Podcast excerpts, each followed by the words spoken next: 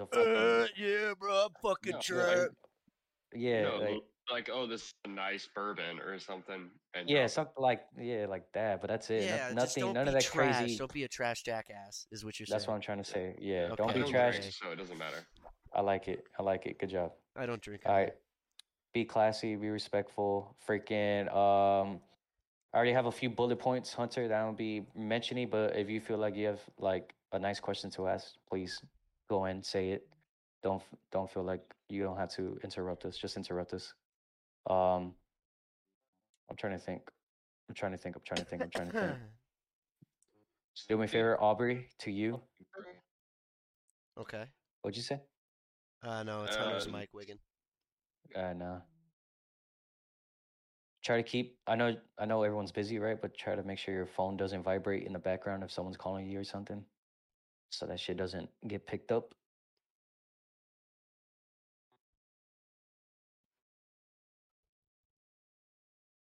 I'll start the intro. I'll introduce you guys. You guys will be able to say hello, and then we'll just take it from there. Simple Howdy and clean. buckaroo. Just please don't forget it. record. Oh, you're already recording. Okay, cool, cool, cool, cool, cool. All right. You ready? You guys good? You guys good? You guys good?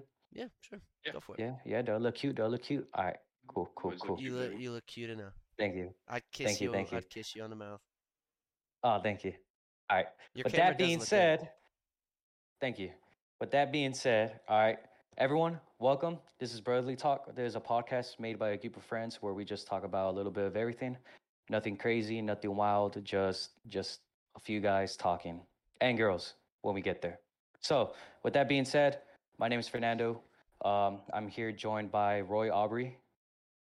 Aubrey, Howdy, folks. there you go. And then I'm joined by a great friend, Hunter. Hey, Okay, so now that introductions are out the way, right? First topic, first episode military. Controversial, depending on who you ask. Some Mhm. people will say it's necessary, some people will say it's not, some people will say it's a good thing, some people will not.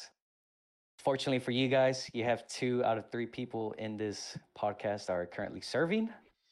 So we're just gonna talk a little bit about it. Um, I know a few people have questions about it. Um, I know if you guys go on YouTube or Google and you search up military should I join, usually some special forces ranger XSF dude that talks about his experience. But we're not gonna talk about that. We're gonna talk about the other 90% of the army, the 90% that's on the installation, not deployed, The ninety-eight percent. The 98% that doesn't have a deployment patch, none of none of that crazy stuff, right? That's what we're gonna talk about. So if you're interested in that, please keep listening. If you're if you're doing SF, I wish you best of luck, but we're not gonna be we're not gonna talk about that. So with that being said, uh, I'm currently a E5 sergeant in the U.S. military army. Currently finished my fourth year, going on to my fifth year of my contract. That's me, Aubrey. I'm gonna hand it off to you. Who are you? I'm in the same boat as Jimbo over here. I call him Jimbo. His name is Fernando. It's going to be hard for me to transition in and out of that, so it's Jimbo for talks of the stream. But I'm in the same boat. E5 Sergeant, U.S. Army, uh, military police, and that's that. Four years, Yeah. going on into fifth, fifth year as well. Definitely, definitely. Hunter, who are you? Give us your feedback, your your, your background, quick quick rundown. um, I was raised by um, military, so I'm kind of an outside perspective in this podcast, kind of like a middleman. Um, uh, I was actually uh, unable to join due to medical reasons.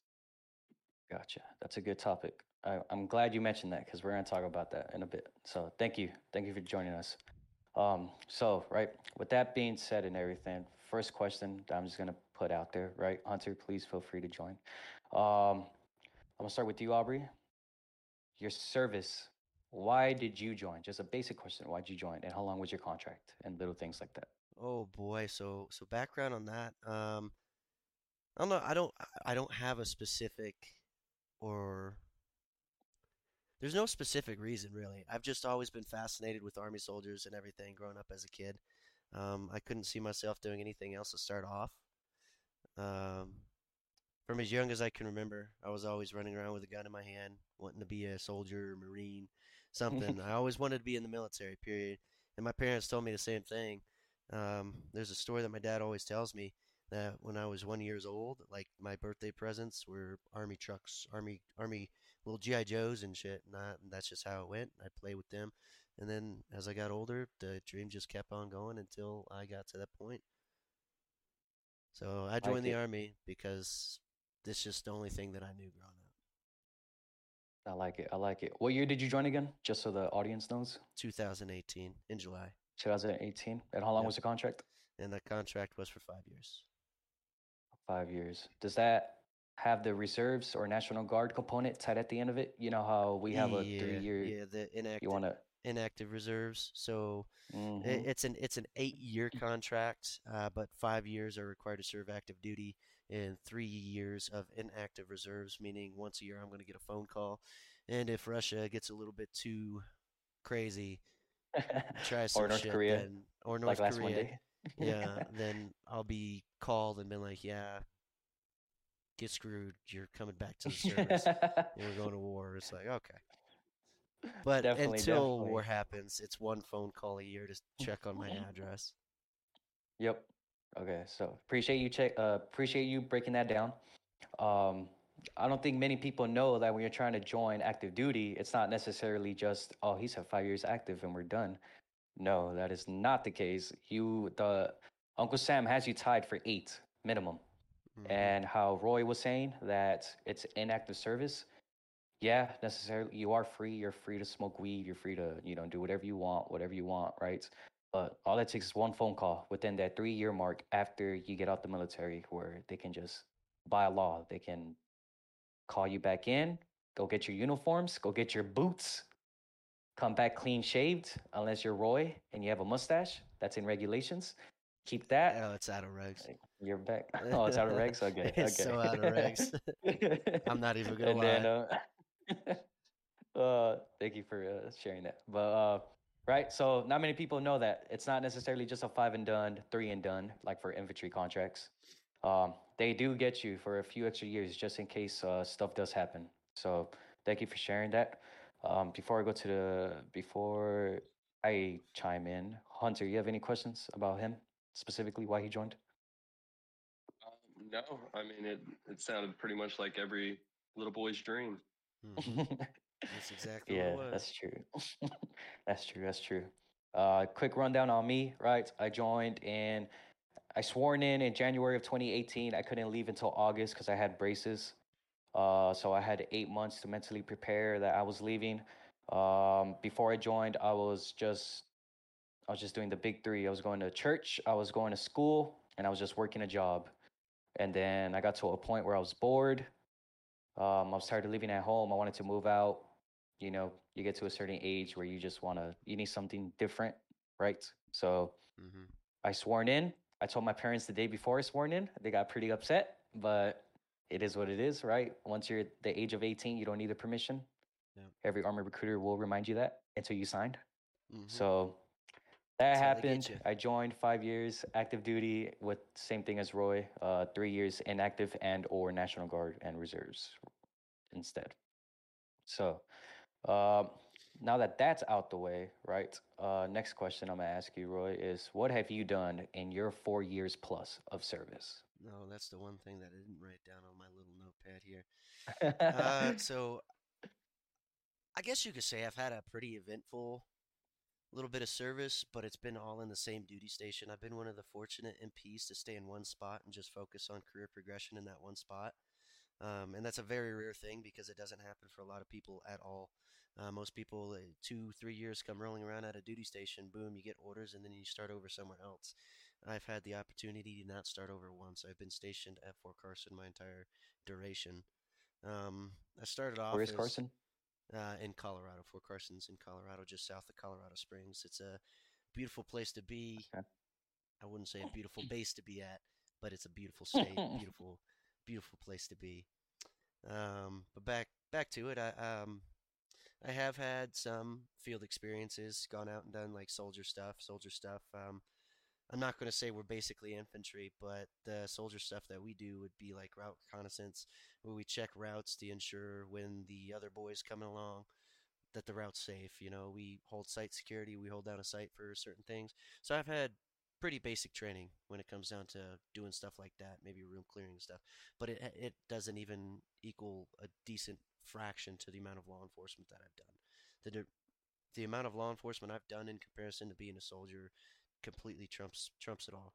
Started off as a rookie cop, working all kinds of shifts with Jimbo himself and our other other buddy Dennis, who will hopefully join us later on in the podcasts. Um, started off as a rookie, you know. Um, from there, I went to traffic management and collisions investigations, TMCI. Uh, we call them TMCI Yes, you did. investigators Totally TMC forgot about that. Yeah, so Yep. essentially what the uh, traffic officers do on Fort Carson, um, in the as military police officers, our main focus is per- traffic enforcement, uh, DUI investigations, and uh, traffic accident investigations.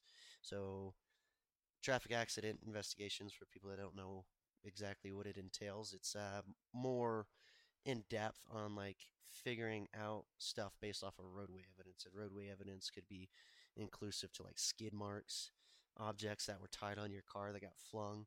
Like we measure those distances, and we there's some insane fucking math that goes into it. I'm not going to get into that because that's a headache and a half, and I hate those. But I, I did it for a little while, um, and I did that for a little over a year. I really enjoyed it um, because it's the closest thing to a nine to five job that you can have in the army.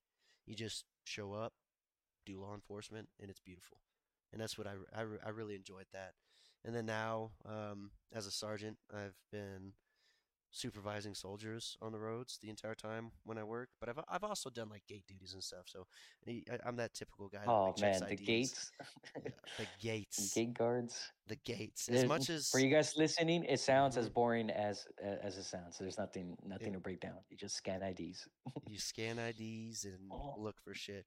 And I do gotta say though, this last gate cycle that I did do, um, I I'm, I feel really fulfilled with it. I caught a lot of things.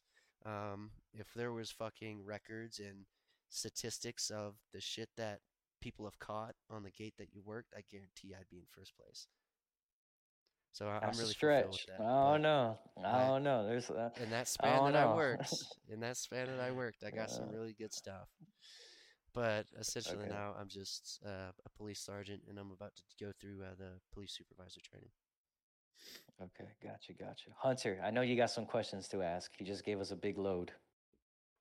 I know to me, I, I was able to pick up on everything he said, right? Because I was there for half of it. But what what are some questions you might have before I just quickly talk about myself?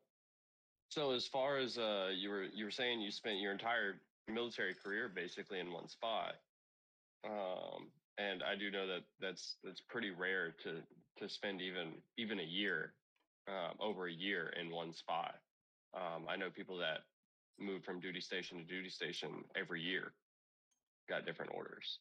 Yeah, Um, so, do you think that you would have gotten more experience if you went to other duty stations? absolutely.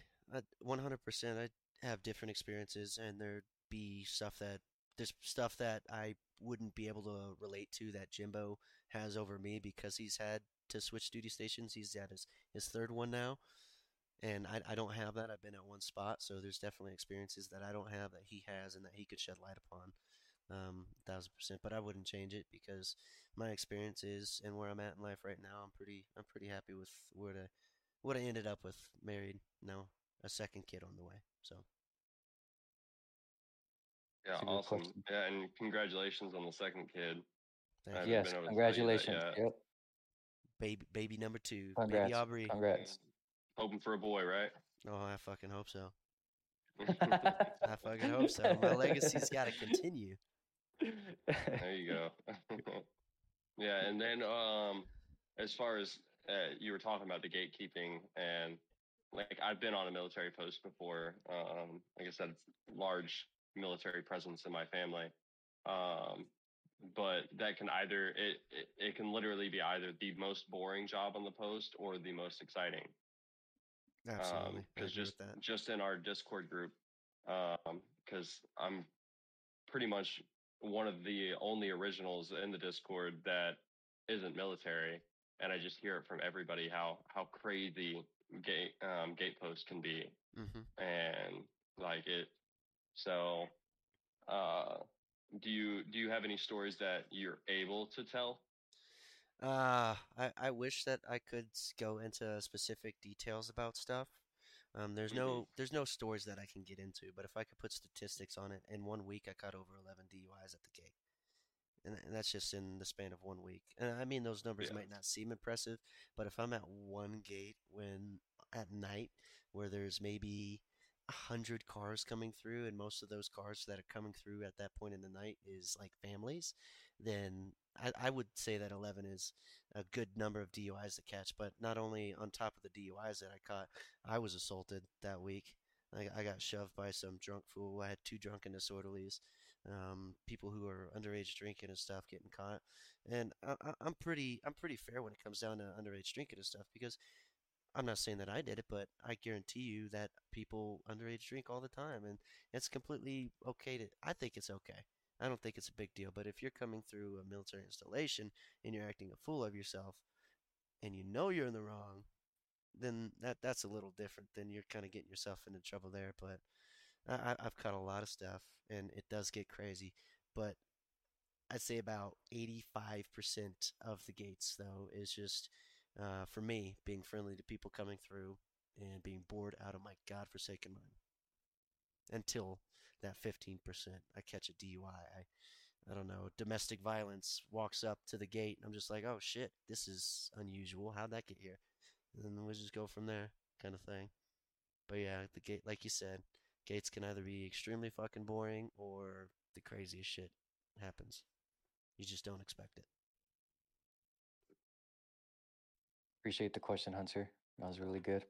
Um, 11 DUIs. Sounds like you had a lot of overtime throughout that week.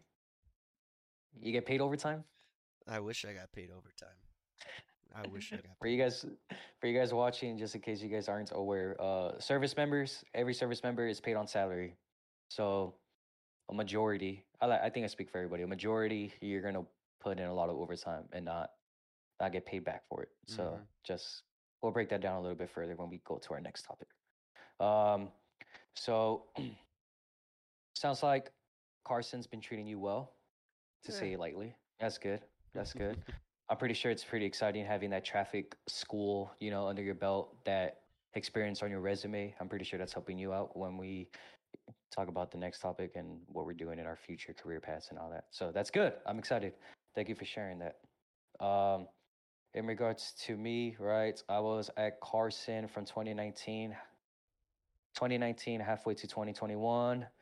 Uh, I was there with Roy Aubrey, kicking the bucket, working law enforcement shifts, working gate guard shifts, and then when uh, when military police officers are not doing either of those things, the way I say it is we do army camp where three months of prepping, three months of training, three months of gun ranges, coming in at zero six in the morning, leaving at 6 p.m., 7 p.m., going over battle drills, tactics. Uh, that's what military police officers do when they're not working law enforcement or the gates, right?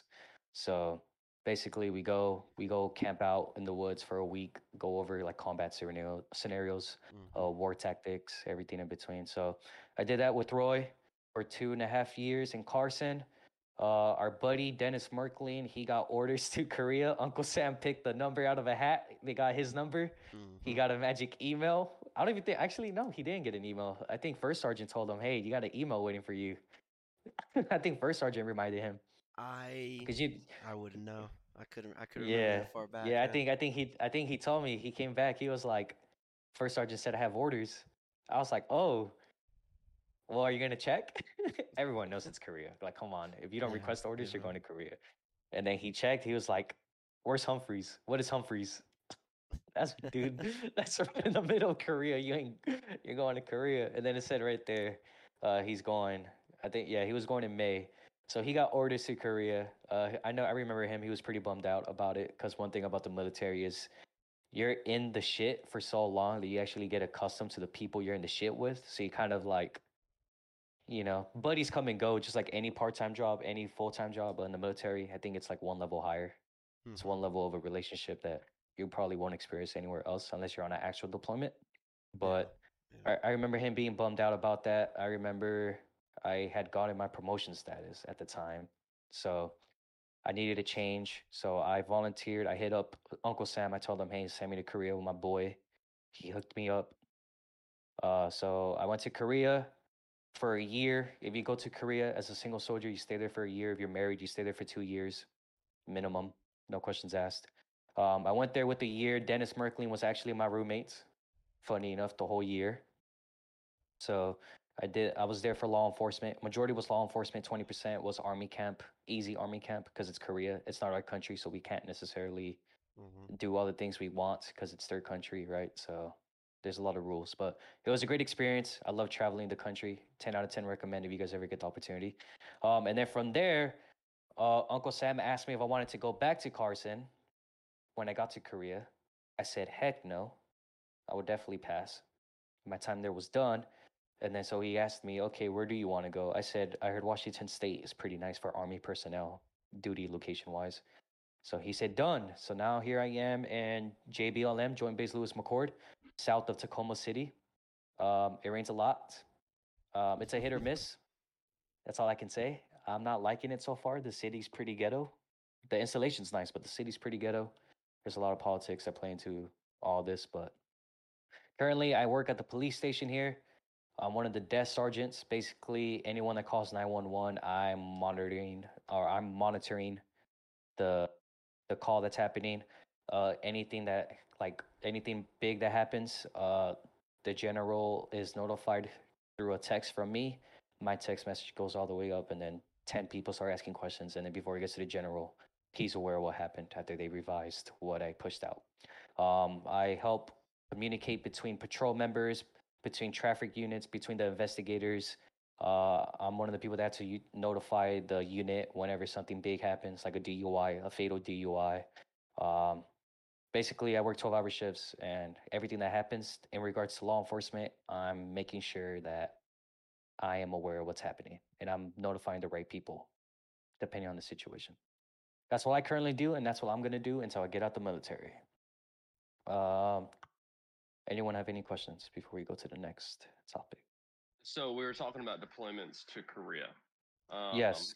And if I remember correctly, that is one of the very few ways to get a pay bump Yes. Yes, it is. in the military is to be in a hazardous uh, situation. Essentially, you would get hazard pay. Yes. Yes. So, uh, depending on where you go in Korea, there's, I think, six or seven different U.S. Army installations you could get sent to in Korea. I got sent to the main central hub location. And Korea, depending on how close you're stationed to the border, will dictate how much more of a pay you get. Right? Because Hmm. North Korea is right there, right? So, Ye- if you're on the border, you're considered Area 1. So, Oh, your bonus, I think, I'm going to the I think- DMZ. yeah. So don't quote me, but I think it's like their I think their bonus is like 200 for like being right there next to Kim Jong Un, right? Um, I was in area three, so I got fifty dollar bonus. Fifty dollar bonus, hazardous pay. Um, I think I know I got a little bit extra somewhere else, but I think that's just um how expensive uh, food was out there. But Okay. yes, hazard pay. It is a thing. If you go on a deployment, you do get hazard pay. Any more questions? No, no, no. Yeah, no, yeah. Cool. You good? All right. Cool, cool, cool, cool. Uh, now that that's out the way, right? Uh, Hooah. it's gonna this can be a a minor thing, but actually we'll save it. Okay, so the magic question, right? Au- Aubrey, you, me, I'm pretty sure we have every senior ranking uh, sergeant officer asking us if we're gonna re-enlist, sign Oh, away three more years, Boy. right? That's Mhm. the magic question. I know I've been asked. I've been asked at the police station every other day, asking me, right? Oh, So we're gonna start with you. Are you are you gonna re-enlist? Yes, no, why or why not? No. I, I Okay, will and not. how long how long do you have to decide? How long do you have to decide? Like a conf- Oh, confirm I no. still, I still definitely got plenty of time to decide and confirm my no. It's, it's definitely confirmed a no at this point. But if something crazy happens on down the road, then I, I still got time till July of 2023, which it's not even the new year yet. It's December 27th, so that's seven months right there, and then midway that I got, I got, I, I still got plenty of time. Um, the reason Okay. I'm not reenlisting, oh, there's a there's a lot that goes into it. Um, but I, I guess the biggest thing And the thing that makes the most sense when I describe it would definitely be to say that it's, it's just I don't feel like I'm cut out for this lifestyle anymore. And by that, I'm not specifically saying my MOS, being a military police officer. I love working law enforcement. That's something I 100% enjoy and never going to stop enjoying it. It's just something about me, I guess. But the the lifestyle just it isn't for me anymore. I hate waking up uh, extremely early.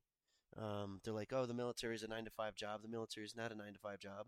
Um, you might be showing up to work at nine and leaving around five. Yeah, that's that's nine to five. But they leave out the uh, five hours that they had you get up, get ready for work, come in, work, do PT, uh, get bitched at for anything. What's PT? What's uh, PT? What's, what's PT? What's PT? Oh yeah, so physical training is something that you you have to do every day. You wake up, you go in, and you go do some bullshit exercise that somebody picked. And half the times it's not even beneficial to you at all. It just hurts your body, and that's it. Like you, oh, okay, we ran two miles today, but how do we run those two miles? We ran it in a group, right? Except I've got long legs.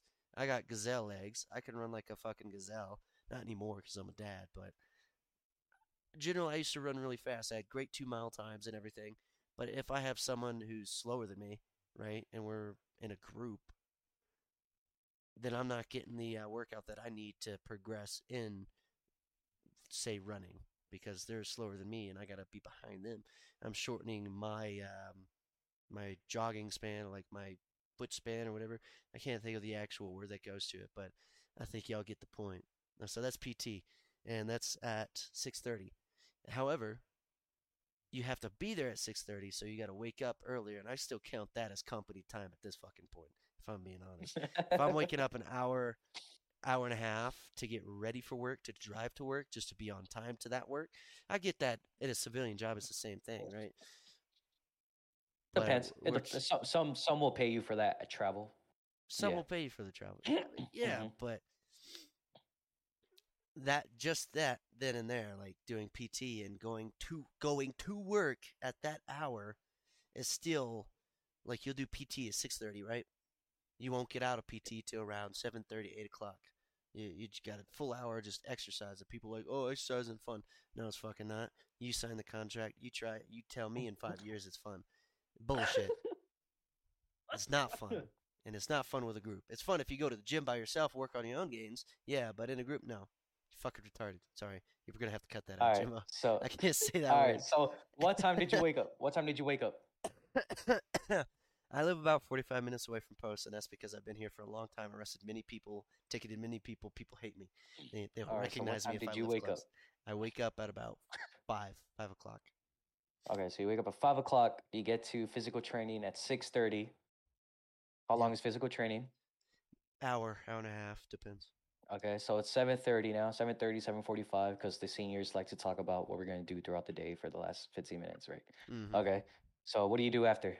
After you're done with physical training? Uh, I'm not driving home at that point because I'd be wasting gas and a lot of time. So I'll just run into the uh, showers at my company.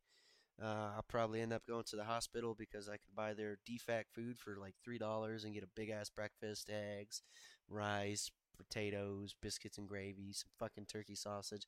That's five Nice, courses right there, and it's in a big platter. Mm-hmm. Eat my breakfast, and Mhm. I'll go back. You know, get gassy or something in my car, and then wait until nine Okay, o'clock so- rolls. Okay, so you have to be back by nine o'clock. Mhm. So you already you've been up for how many hours now? Five, six, seven, eight, nine, four, four, three, That's four hours. three to four hours, and then I the workday hasn't even started yet. Yep. Okay, and how? What's your average work day like when you're not working shift, when you're not scheduled to work gates or law enforcement? So like What's a, your a- work day like a platoon duty day. Okay. Yep. In that case, so what most of the army does and what the army doesn't tell you you're going to be doing um 50% of whatever MOS you got cuz you're going to be in that damn motor pool doing something. Um but so we got 4 days co- 4 hours covered already. Wake up PT bullshit in between walk up to my my work day. Um it usually begins with me, Sir Nobry, walking into the office, getting some crazy ass, unimportant, dumb tasks that we have to complete that make that benefit nobody. There's no benefit to doing it. It doesn't do anything, right? You'll get for the one of the biggest ones, okay? Mondays, multiple Mondays, where we PMCS the same trucks that we've had for 20 years, that we know all the faults for. You gotta break it down. What's PMCS? You gotta break it down. PMCS, uh, post maintenance something shit. It's where you you're looking at a truck, right? And you're looking at a little handbook that goes by and tells you what this truck needs to be fully functional, okay? And then it'll tell you what faults that it can possibly have. And while you're looking at this item, let's say a tire, and there's a cut in a tire, right? Then it'll have like a, a fault number next to that to explain it and what the fault was. It'd be like cut in tire, laceration on tire or something, tires unable to work. So we'd write that down on a piece of paper. We'd get that signed off by somebody. We'd have to take that signed off document to somebody else to get it signed off before it even goes to the mechanic. That's going to take out and look, that's going to come out and look at it to confirm that what we marked off on this split like slash tire is correct. He's going to see it. He's going to mark it off. And then he's, gonna, going to go give it to the last guy He's already gonna confirmed, right? Conf- yeah, he's going to confirm with the mm. next guy, and then he's going to go, and he's not going to do shit about it. He's not going to do. He's not going to give a fuck. He's going to be like, okay, I'm passing this on. He's going to give this to somebody else. He's going to give it to some fucking private that don't know what he's doing. This private's going to be like, okay, I'll get it done at some point. Forget, forget that he's got to change his fucking tire. Put in the order next week once we tell him the tire's still cut. We got to wait for that tire to be shipped to the fucking company, to the mechanic bays, before anything gets done.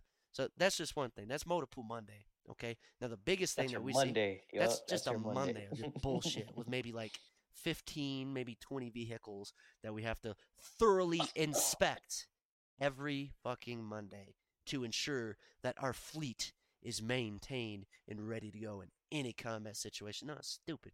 Those mechanics, I, you want to knock out all that extra bullshit? Just let the mechanics keep fucking with them. They can do it. They know it more than us. What's the point of us looking at it? That's my that's my ideology behind it. Two cents. That's your two cents. That's my okay. yeah, my two cents. Like, why are we looking at it? We're not mechanics. Sorry.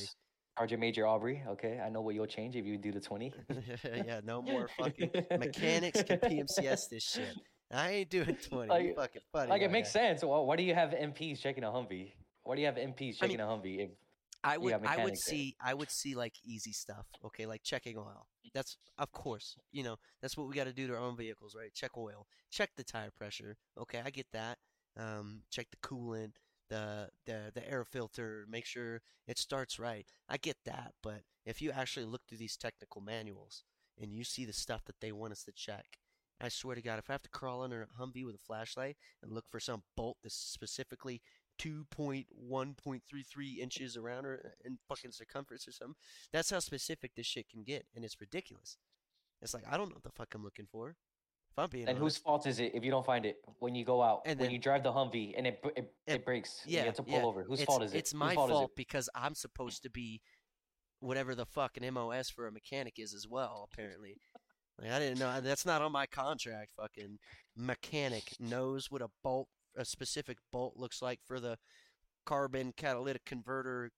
Fucking serpentine belt. fucking Corvette A, B, and C. Yeah, like no, I'm not. A, I'm not a mechanic. I know my basics. I can change a tire. I can change the oil.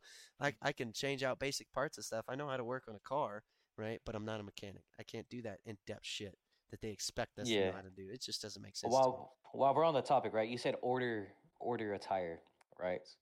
How long does it take for these parts to come in on average? Oh my! I I wouldn't even know because guess what? A part that I've requested be ordered, I've never seen. It's either been installed and I've never heard about it, or I just it's never got there. It's never so, got there. so you told the mechanics, "Hey, we need this part." The last thing he told you was, "All right, I'm gonna order it." That's it, right? That's it. That's where your That's normally how it goes. that's where your responsibility goes. mm-hmm. But again, you're gonna go do army camp. Your Humvee breaks down on the freeway going to Seoul. Mm-hmm. Whose fault is it? It'd be my fault. It'll be your fault because you Mhm. didn't confirm with the mechanic after you finish working your 12 hour gate guard shift or your 12 hour law enforcement shift the day before army camp starts that you didn't confirm with the mechanic who's off because it's the weekend, right? Or they like to go home Mhm. at 3 p.m. when they're not working, right? Exactly. It's your fault that you didn't confirm with him that he put that tire on the Humvee. Fucking exactly. Yeah. It's it's. and now you have a grown ass man cussing you out on the side of the freeway exactly. going up to Seoul. Okay. Mhm. Cool, cool, cool. I'm, I'm okay, so that's just a Monday. that's a That's just a Monday. Yeah. So what about the Tuesday to Thursday?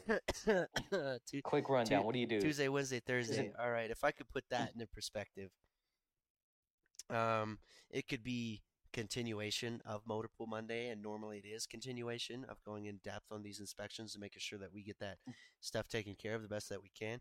But then there's also, and this one, this one's probably not too, not unfamiliar with people who do know something about the army. I'm sure at some point, hun- even hunters heard about this. It's fucking layouts. All right.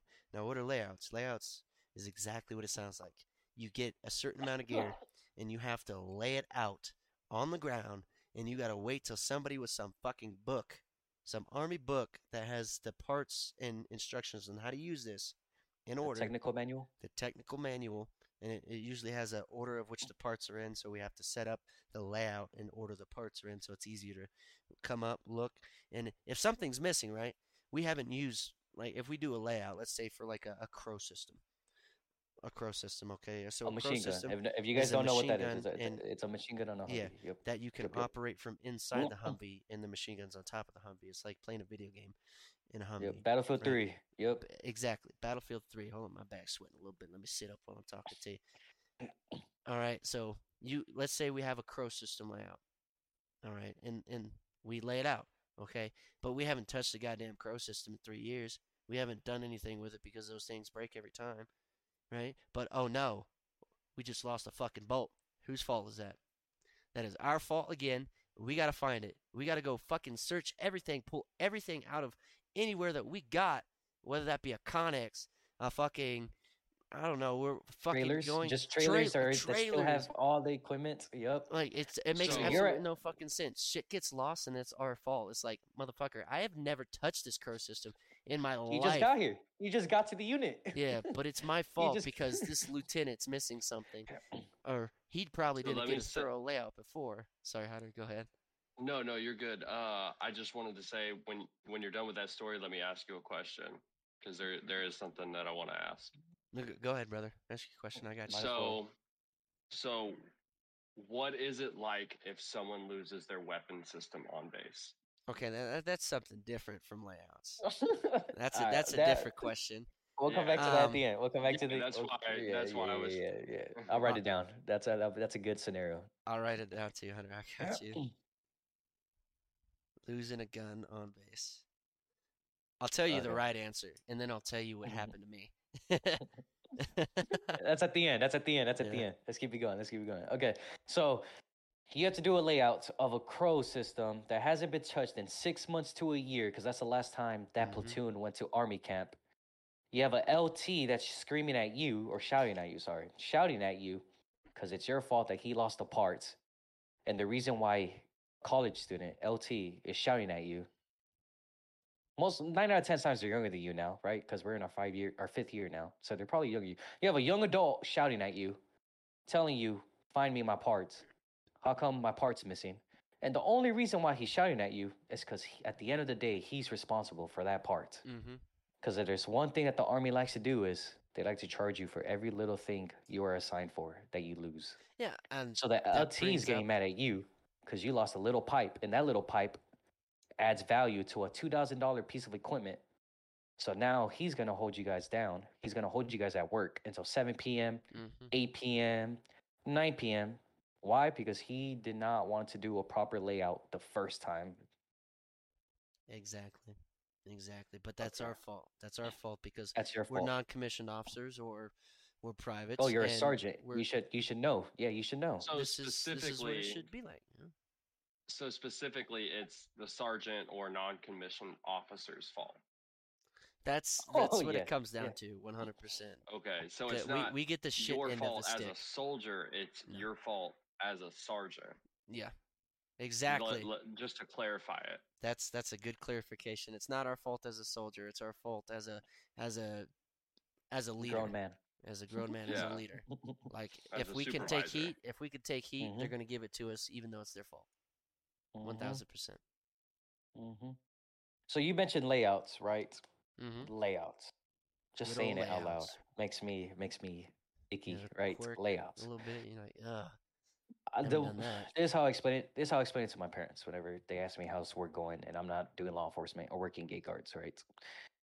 I tell them the U.S. Army is not at any war right now. We're done. We got pulled from our last bit in uh what's it called? Iran, right? Is that where we got pulled, right? Our Iraq- president, right? He thought was a, yeah, Iraq. area. He thought it was a good idea. Our equipment, just right, just dip. Yeah. So the way I break it down, Mhm. yep, the way I break it down to my parents is since we're in peacetime, we're in peacetime. All there is to do is to train and to verify we have working equipment. Nine out of ten times they take precedence of the working equipment than actually training. And half the time we can't even train because the army's broke. In case you guys don't know, don't join the army. You want to make money. Definitely don't join the army. That's not our the army. The military's broke. They will get every dollar out of you starting Mhm. it out there, right? That's my two cents. Take that from the podcast, if nothing else, right? So I explained to my parents that we do layouts every other day because there's no war. There's no war. All we can do is just verify and make sure that we're ready for war. Is that fair to say? That's all we do now in peacetime. That is one one thousand percent fair to say. There's you there, I can't even extend on that. That's that's a perfect thing. We're not we're not fighting nobody. We're not helping nobody. Um what are we gonna do? We're gonna fucking get better at what we're supposed to be doing. Or of course equipment. Except their fault is this equipment is shit. It's already broken. We need new equipment. There's no way to fix this old equipment. So why do we keep fucking uh, running in circles? You know? Let's go on that a little bit more. So, how old do you think equipment is by the time that the average soldier gets there? Oh man, By- when when I first got to Fort Carson, my first unit in 2018, everything was fucking old. So that's that's four and a half years ago. That's about four and a half years ago for me. This so equipment I did is some still research old. for myself, and on average, um, rifles, um, sidearms, everything, uh, your gear that you carry every day, is on average eight years old by the time the first average soldier gets it. Want to hear something wild? So the the firearms that we use uh, when conducting like law enforcement duties, M9 Berettas, right? That was used in Desert Storm. That was in the fucking 90s. M9 Berettas. Those Berettas have been in our unit since the since it was like created.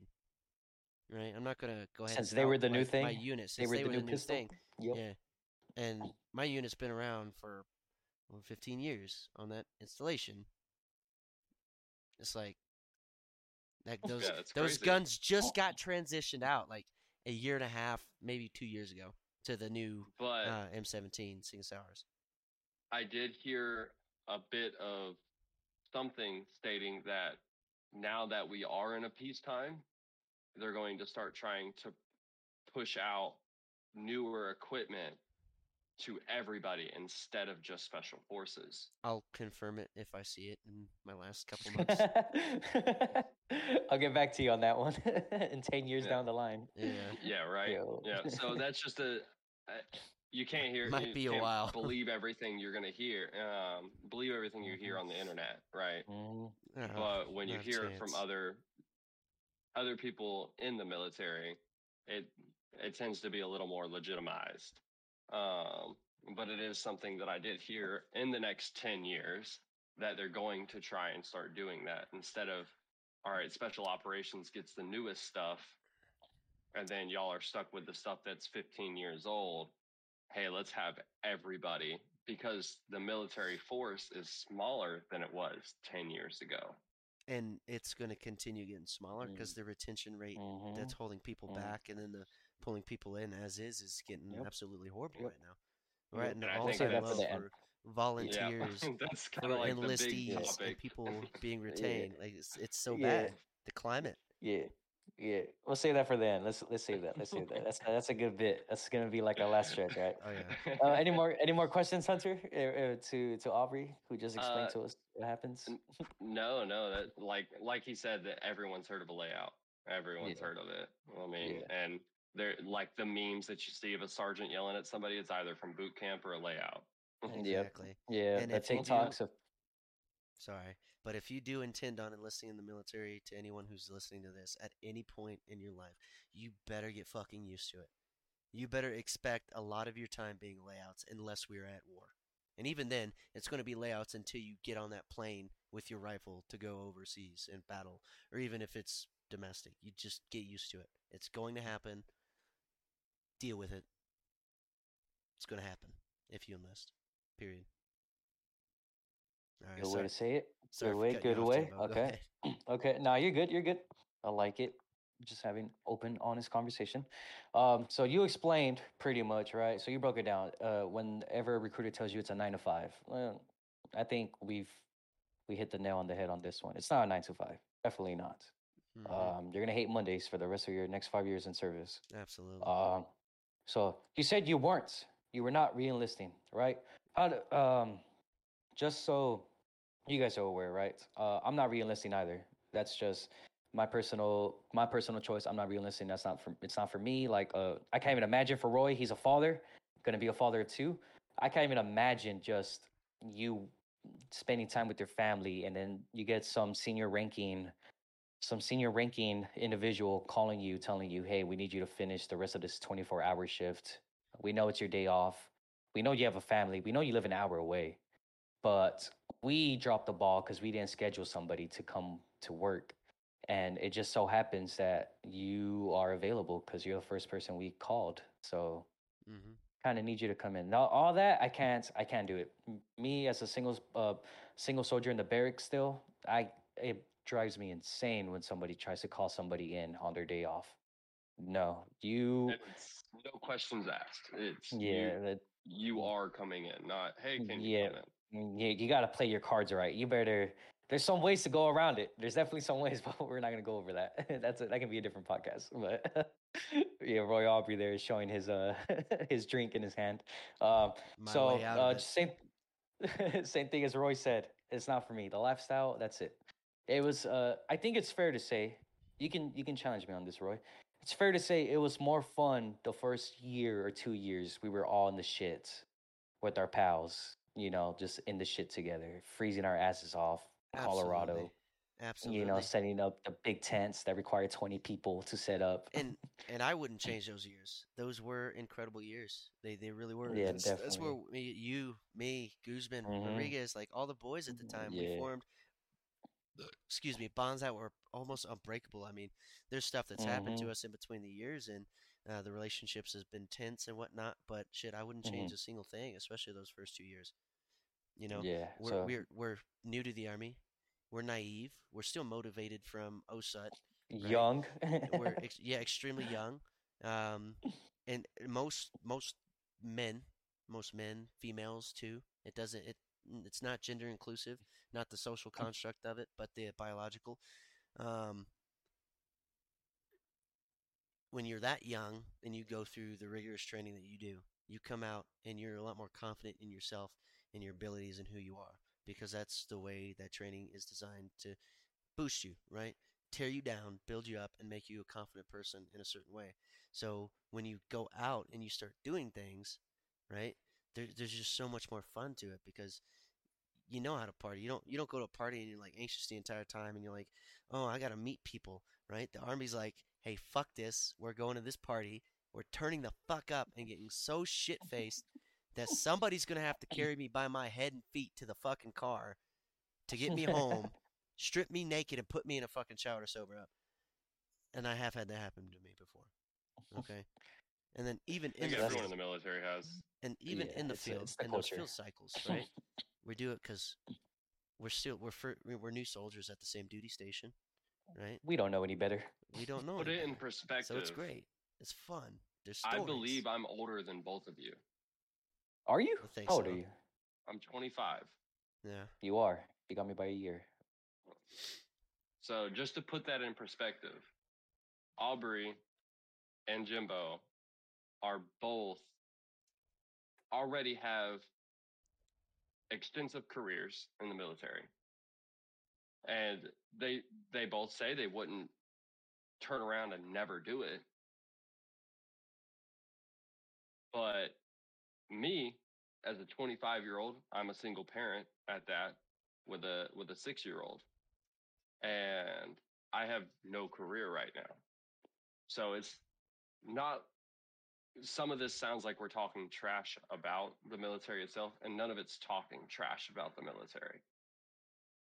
So just to put that in perspective of, for some of the viewers, Mhm. No, yeah, definitely, definitely. I had I had a small portion of positives that we're gonna go over. So, but thank you for mentioning that. Yeah, I don't want you guys to think listening right that uh, oh it's all bad. You know, Jimbo and Aubrey uh, telling their recruiters, you know, uh, E5 told me uh, on a podcast that I shouldn't sign this contract. he definitely is gonna hunt us down. He's definitely gonna get us right. That's uh, we're just I want you to put in my contract that I don't want to fucking do layouts, all right? Yeah, I learned this on a podcast. yeah, you ain't fucking, fooling yeah, me. fuck, yeah, fucking Roy told me not to do it, so I'm not gonna do it. don't definitely don't need that. Sergeant Aubrey Uh, said no. yeah. Uh, fucking Jimbo agreed with him, so uh, I'm not gonna. Yeah, no, no, no. no, we're just like we said right on this podcast. We're just having open, honest conversations. Uh, I know it sounds pretty negative so far. We'll jump into a few positives uh, a little bit towards the end, right? So, uh, thank you for mentioning that, Hunter. Um, so, like, uh, like yes, like he said, uh, the lifestyle definitely not for everyone. If it's for you, it's for you. If you don't mind it, hey, by all means, you do that. But we're talking from our point of view of peacetime military police officers in active duty on the enlisted side. Emphasis on enlisted. We're not Mhm. officers. Officers are, we're not going to touch on officers. We don't know that. You need a college degree. We don't have college degrees.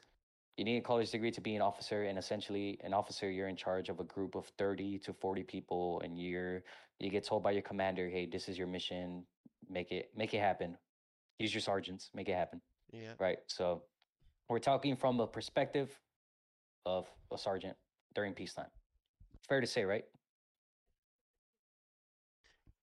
Fair to say. Yep. I'm a sergeant. Okay. I'm not the sergeant of the yep. army. All right. And my next rank we're is a lieutenant. yeah, so we're not yeah, we're not those uh those people that you see uh special forces. I was deployed when I was my second month into active duty. No, the, it's a Mhm. it's a whole different army now.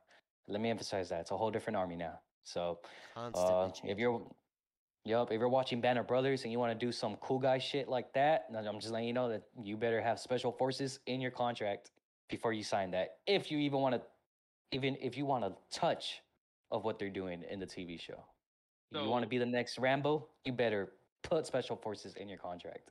to touch minimum. that a little bit um, Mhm. about the special forces in contract. Now, anybody anybody joining the military can put special forces in their contract, and they will send you to it. But if you don't pass the course, you get put into an MOS no one wants. Yeah, essentially, you're essentially the army already invested into you all this money. You can do the basics because you pass basic boot camp. Now you need to do advanced individual training (AIT), and you're doing AIT for special forces. That's a that's a that's an honorable thing to accomplish if you can accomplish it. If you can't accomplish it, Uncle Sam already invested in you. You're already a soldier. You just don't have a specific job yet. Mhm. And Uncle Sam just so happens to have a list every month that's updated with a list of, of MOSs that nobody wants to do. So they are under strength. So they're going to send you to one of the seven or eight understrength MOSs. So, yes, thank you for mentioning that. If you don't pass special forces or anything like that, Ranger, they will, mm, you you already signed the contract. Your contract's not voided just because you failed. That's not how it works. Um, so, right, um, like you said, I'm not gonna join. I'm done. I'm ready for my next chapter. Right, whatever. Right, but like we said, there was the when you're in the suck the first two years. It's fair to say those are like the the grand two years, the fun two years, the partying two years, your average basic private life, right? That you see on every TikTok nowadays. Mhm. Yeah.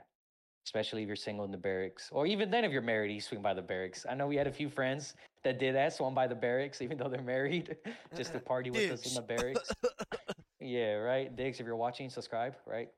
Um, but um he was fun. He was married, but he partied with us every weekend whenever Oh, he he got the chance. Party fucking Yeah. animal, John. So, So, so you're not allowed in the to go to the barracks if you're married.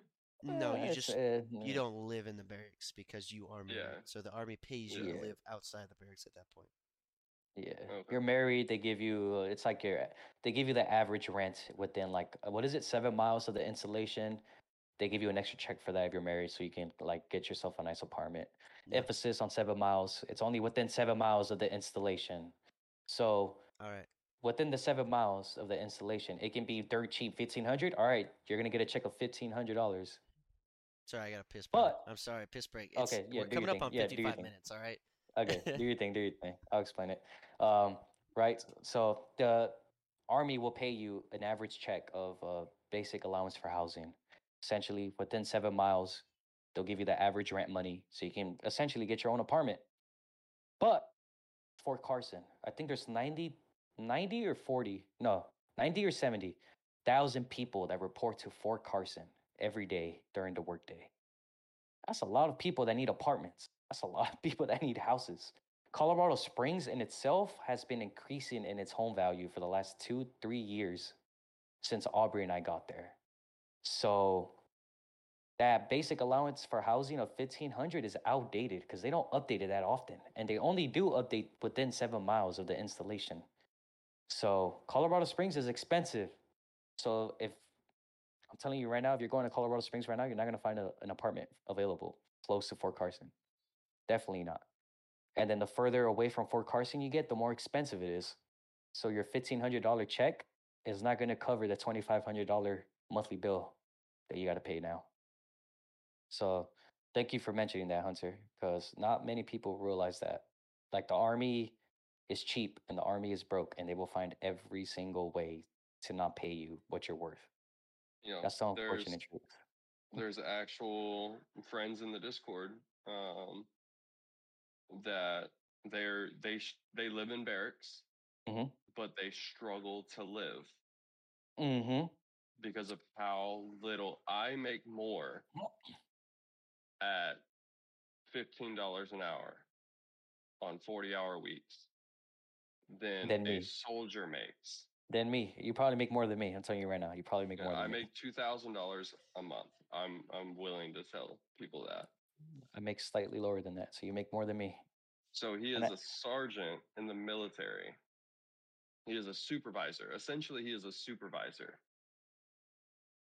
and makes less than me at the minimum my company will give.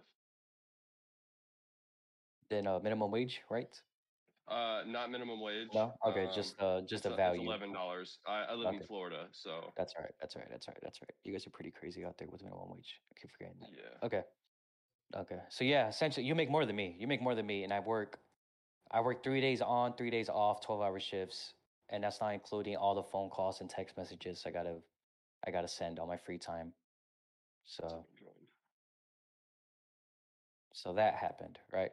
So thanks for mentioning that cuz not many people realize if you're single in the barracks, you definitely are not making enough money.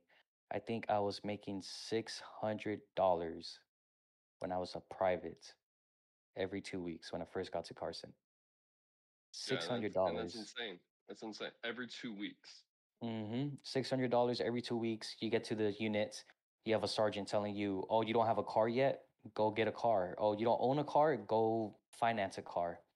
Finance a car. You're talking to a kid that just 19 years old, straight out of boot camp. I don't have. I have no credit. My Mhm. interest rate is going to be what nine, ten percent. I think mine was nine percent when I first started. That's actually I pretty gotta- good for first car.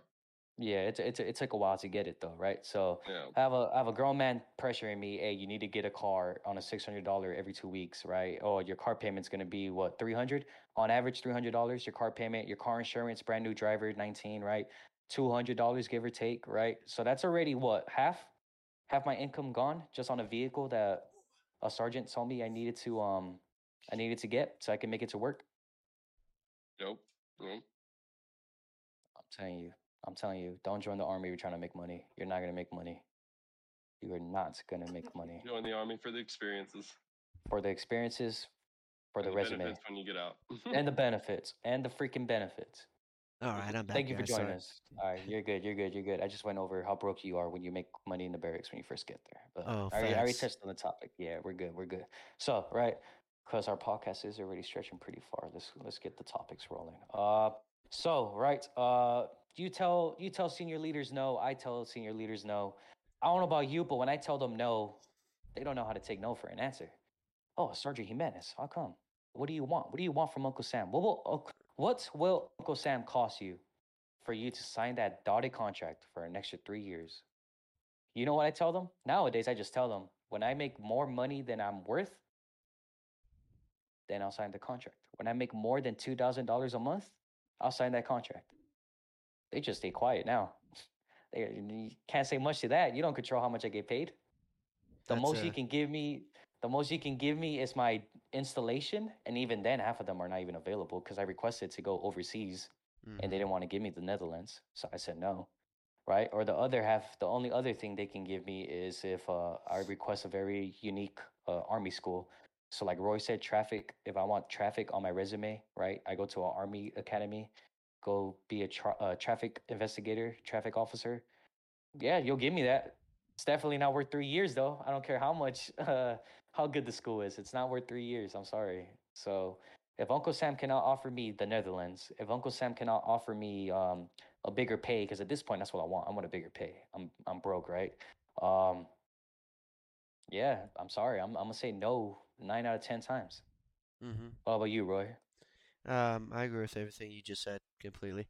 Um, the only difference for me would be that I have a family, and then at this point, the army and its lifestyle constantly interferes with my family, and I can't have that anymore. And I understand that civilian careers can also affect this, but it's it's not to the point to where I can't control what goes on. When it comes down to the army, you can't control what happens. If they say you got to do something, you have to. You can't say no, because that's just that's if it's a lawful order, then that's disobeying it. But if it's a lawful order in a civilian career, you just don't want to do it. You can say no, fuck off. I quit. Exactly. Quit. Move You on. don't Do something to else. quit. You can mm. literally just tell them no. Exactly. yeah. Hold on. I love you, Nuggy. I appreciate that the fact that you just joined. We're doing a podcast. So I'm gonna drag you up into the waiting room. Okay, bub. Huh? What's up? Sorry, repeat that one more time. I, I didn't have it on speaker. I'm on my phone real quick. I, I love you, Nuggy. We're doing a podcast right now, so I'm gonna drag you out. Okay. Oh, okay. I can just leave. Awesome. Love you. Love you. That's the only exception that's probably gonna end up joining. Is little Nuggy. You just Yeah. cut that little segment out when you're Yeah. going through. Yeah, you're good. You're good. More you're work good. for you, Jimbo. Um, Okay, so Where'd I leave off? so you said I'll quit. You said I'll quit. I Yeah, can just so- quit civilian So civilian, you know, civilian careers, you're in charge of your career, and and, and as a, in the army, your career. I know a lot of people will be like, "Oh, it's self-driven. It's where you want to go." It's really not. It's not where you want to go. Half the time, you have to play your cards right and really engage opportunities that are presented to you at the time when they come. But if you don't engage those opportunities, your career is not yours to determine. Period. It's just not going to happen like that. You have to you have to be aggressive when those opportunities come and actually get those opportunities for your career to be somewhat driven in the way that you want it to go. And even at that point, it's not going to be totally 100% what you're looking for every time. It it just doesn't work like that. At least it has been for me, okay? Um so like schools they're like there's so many schools you can go to, okay? Well, here's something that a lot of people don't know when they're enlisting, right? Schools aren't as accessible as you think they are. They're not. Schools are hard to get. You have to distinguish yourself. But it's like, but that's not what my recruiter said. Okay, because the recruiter has to say something to put your name on that contract and fucking get that signature and your fucking fingerprints on the damn form. quota. They have to meet. They have Yup. to meet that stuff, and it's your fault for doing it. It's my fault that I enlisted. I fell for it too. I thought I'd be working law enforcement 100% of the time. No, we've got multiple different functions as military police officers. So schools, schools aren't as accessible as you think, right? Um, and your your career isn't yours. It, it really isn't yours. It's determined. It goes by IMTO or numbers, right? You have a training exercise coming up. This training exercise requires you to uh, simulate deployment to, let's say, Virginia. Jimbo went on that Virginia trip with me, right? They needed numbers, right? If I broke my hip, I broke my foot, they'd send me to another company, and then they try and pull two people that work from that company over here because they still need numbers. Even if one person got broke, they're going to try and pull as many people as they can. And if that person, uh, like, they only have one person that's able to work for the transfer. So I broke my foot, right? I'm here. I broke my foot. They got to throw me over on this side and take somebody from this side, bring it back over, right? If that person's having a kid, but I broke my foot, they're fucked. They they're not going to see the birth of their kid. They're going on this training exercise period. And if they say no, they try and fight it. Okay, they're going to get the shit end of every stick that comes in the future. They've just labeled themselves as a shit bag, and the army's going to treat them as such. It's it's your your career is not yours. Period. Okay, but you know what that does teach you, and uh, there is good that comes out of it. Okay, life lessons. Right, you're a lot more sturdier as a person. You've been through hell. You've been through shit. You've been treated poorly by employment. right? You might not know what you deserve in the future, all right? But there's life lessons behind everything that you do. So like, oh shit, I I went to this training deployment and I missed my baby being born, right? I'm a hardened person for that. That's gonna make you sour, okay? But you go home, you see your daughter or something, you're like, oh, this is great. So you're not sour, but you're hardened. You you're more thick-skinned to adversity when it comes down and, and it gets thrown at you, and that's a good thing. Even though there was a lot of bad before that good result came from it, but life lessons, and that brings me to a point that I really wanted to say that the uh, military in general, all right, it's going to teach you so many life lessons that you're not going to get anywhere else. Period. There's nothing that can compare to the life lessons that you learn in the military at the ages that you can learn those lessons at as well. A lot of people, um, I get this a lot. People tell me I look like I'm 26, 27. It's like, yeah, because I've seen dead people, so probably just some gray hairs already sparking and shit. But they tell me I behave like I'm 26 and 27. I'm like, I'm only 23 years old. I don't know what a fucking 26, 27 year old behaves like. I just know who I am and what my friends behave like. We're fucking immature as shit behind the screen, but when it comes down to a career, we're professional as fuck.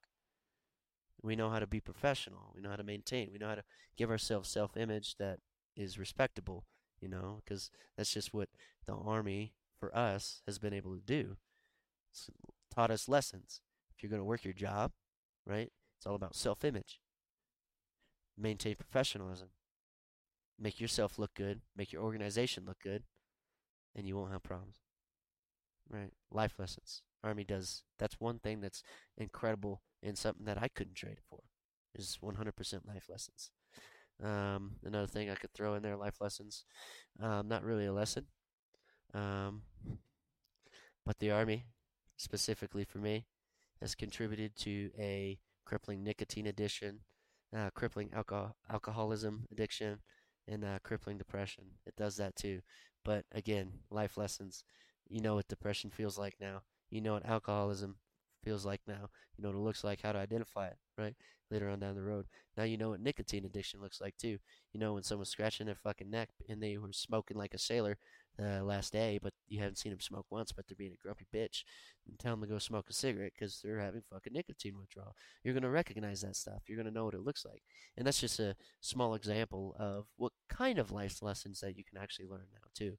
Like it doesn't pertain to necessarily good things. Like oh, now you know how to manage credit.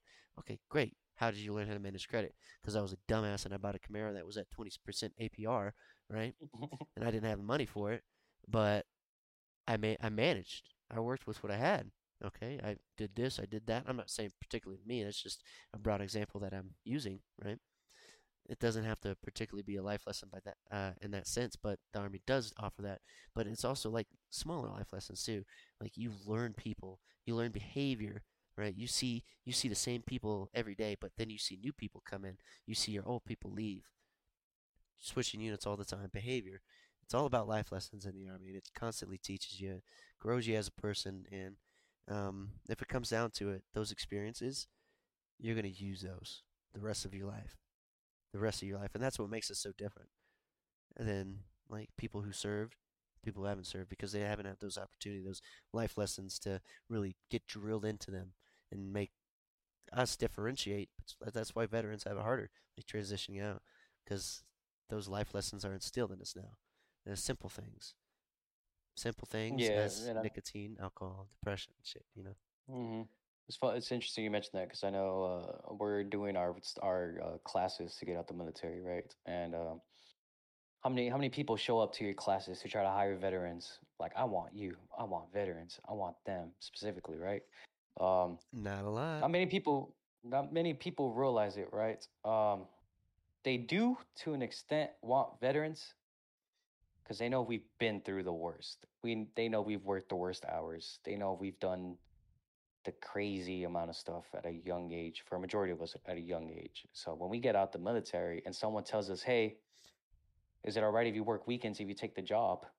To you and me, I'll fucking work holidays if you need me to work holidays. Just give me the fucking Exactly. give me the good paying job. Fucking, But to your average, yeah, to your average college student that just got out, right, just finished doing working their degree, hey, I want this job, you know, okay, requires weekends. Are you willing to accept that? Fuck no. What do you mean weekends? Weekends? No, I, I won't. my, I won't work oh weekends. my god, man! Yes, I'm gonna yeah. lose my Friday night. Yeah, yeah get the yeah, fuck I'm over it, bro. what the fuck? Like, I don't remember. Yeah, to put that into a little more perspective, like y'all are y'all are so ready to make more money for your families or for yourselves. Yeah, perfect. yeah, That like mhm. Weekends, fine.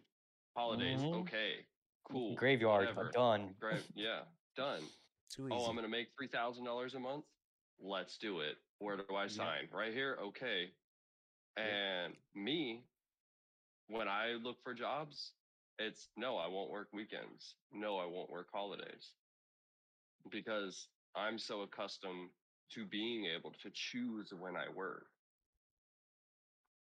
And Uh, for for military, they don't they never choose when they work. If they're told to work graveyard, they work graveyard. If they're told to work nine to five, they work nine to five.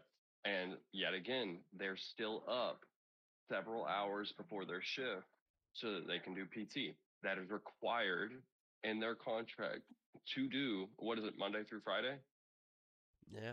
Oh, no, yeah, if you have normal, Not for us. if you have not as normal hours, Police. yeah, if you have normal hours, It's not Monday through Friday. It's fucking Sunday to fucking Thursday. It's Thursday, it's f- Saturday to fucking And- Wednesday. and like, you're on, it- and you're on graveyard, so all your friends are Uh-huh. asleep when you're off. Yeah, yeah, so- but it's so- on average five days a week that you have to do PT. yeah, average, average. Yeah, Yeah. So, um, so with y'all, with y'all, your lives, it's not even your career isn't your own. Your lives are not your own. You Mhm. can't mo- you can't go more than so far from your base, or you're considered AWOL. Correct? Oh Yeah, my gosh. you, Yep. you you do have a radius, yeah, that you can travel. Some of the radiuses are reasonable, like 250 miles, but there is there is a radius.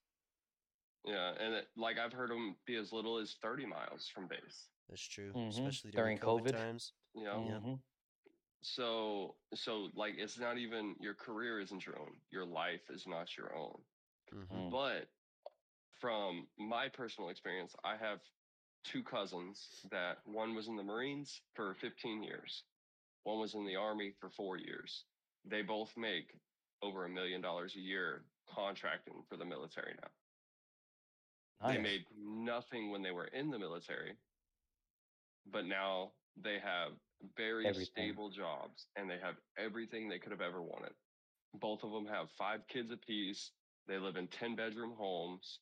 They dip their toes in a lot of different things, but they contract for the military and they make a million dollars a year doing that. So Mhm. it's not just like everyone says it's it's not the destination it's the journey well it's the opposite for the military it's the destination it's not the journey I think I just turned out my Yeah. light by accident. yeah, definitely. Well said, Hunter. Very well said. Um, now that that's a little bit out the way, right? Let's let's keep going. Let's keep going. Um, next topic, right? So, getting out, Roy. Time's time's almost here. I know. I think it was Dennis that told me that you actually decided you're going to Florida now, right? Instead of New Mexico. Yeah, Right?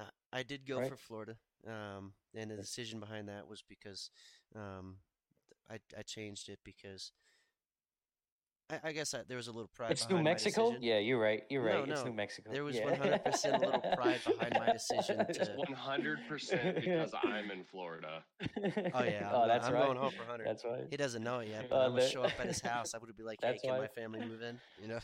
So, so like, right, the question I'm gonna, right. So, what's your plan, right? Because we're both gonna, in a year from now, we're both gonna be free. We're both gonna be free, or hopefully, unless Um, one of us re-enlist.